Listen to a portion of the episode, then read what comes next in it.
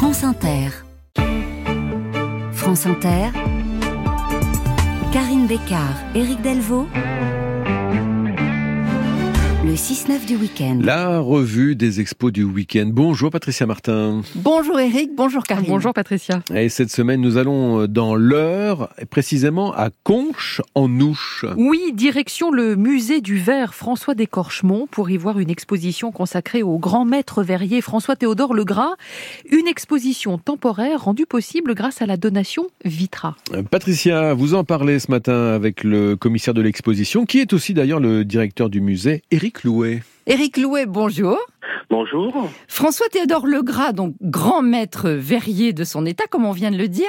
Est-ce qu'on peut dire que c'est du, du niveau de, de dôme, de, de lalique ou de galet, d'ailleurs, que Legras admirait, je crois, beaucoup?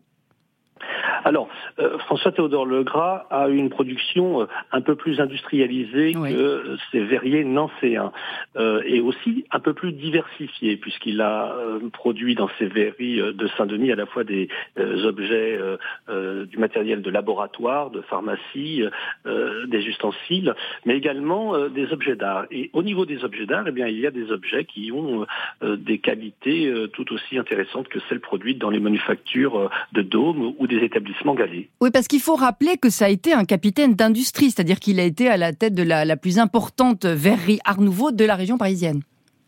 Oui, de la région parisienne. C'est vrai qu'il y en avait aussi qui étaient importantes dans l'est de la France, euh, notamment justement euh, les établissements euh, d'Aume, mais également les cristalleries de Baccarat ou de Saint-Louis. Mais dans la région parisienne, les usines qu'il va et les verreries qu'il va rassemblés et dirigés vont être euh, vont former euh, un établissement l'établissement verrier le plus important de la région parisienne, atteignant euh, à la fin du 19e siècle 1300 personnes employées. Et 150 décorateurs qui travaillaient aussi pour lui. Il a même créé une, une cité ouvrière.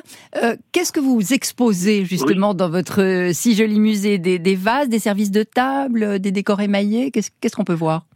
Alors, ce sont essentiellement en fait euh, euh, des objets d'art qui sont euh, qui ont été produits par ces, ces Legras.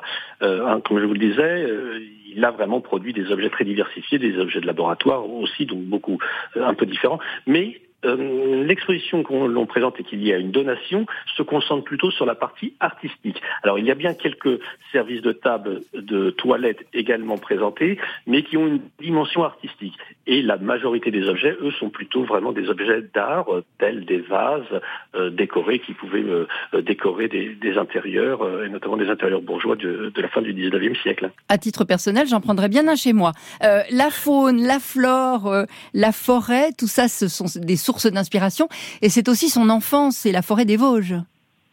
Exactement. Euh, c'est vrai que l'exposition qu'on présente, euh, propose trois périodes de création, vraiment des œuvres ancrées encore dans le 19e siècle, d'autres fin 19e, début 20e siècle qui sont très art nouveau et donc inspirées par l'ornementation naturaliste qui vraiment euh, déferle sur l'Europe à cette époque-là, et également quelques objets de la période art déco de l'entre-deux-guerres. Mais sur la période la plus importante, qui est rassemblé sous le terme d'art nouveau et donc qui s'inspire de la nature, eh bien, euh, effectivement, chez François Théodore Legras, il y a notamment toute une série de vases qui s'inspirent des paysages vosgiens de, son enfance et d'où il venait. Est-ce qu'on en trouve encore à, à vendre et est-ce qu'il y a des faux? Donc, euh, faut-il en la matière être prudent? Oui, tout à fait. Euh, la production a été quand même assez importante, donc on en trouve un certain nombre.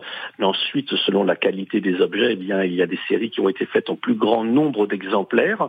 Euh, bon, c'est vrai que dans l'exposition, on présente à la fois des objets qui ont pu être faits dans une certaine quantité, mais aussi des objets qui ont été faits dans une très petite quantité et qui sont plus rares. Et puis, bien évidemment, comme il en circule et que c'est tout de même un petit peu connu, on trouve aussi, euh, on, trouve aussi des faux, hein, des pièces qui peuvent être émaillées. Euh, euh, à la manière de à la manière d'hommes et qui, qui ne sont pas signées le gras. Éric Loué, un mot puisque vous en êtes le directeur de votre si joli musée du verre qui est un petit bijou. Hein on est assez content effectivement de la création et de l'ouverture récente de, de ce musée, effectivement.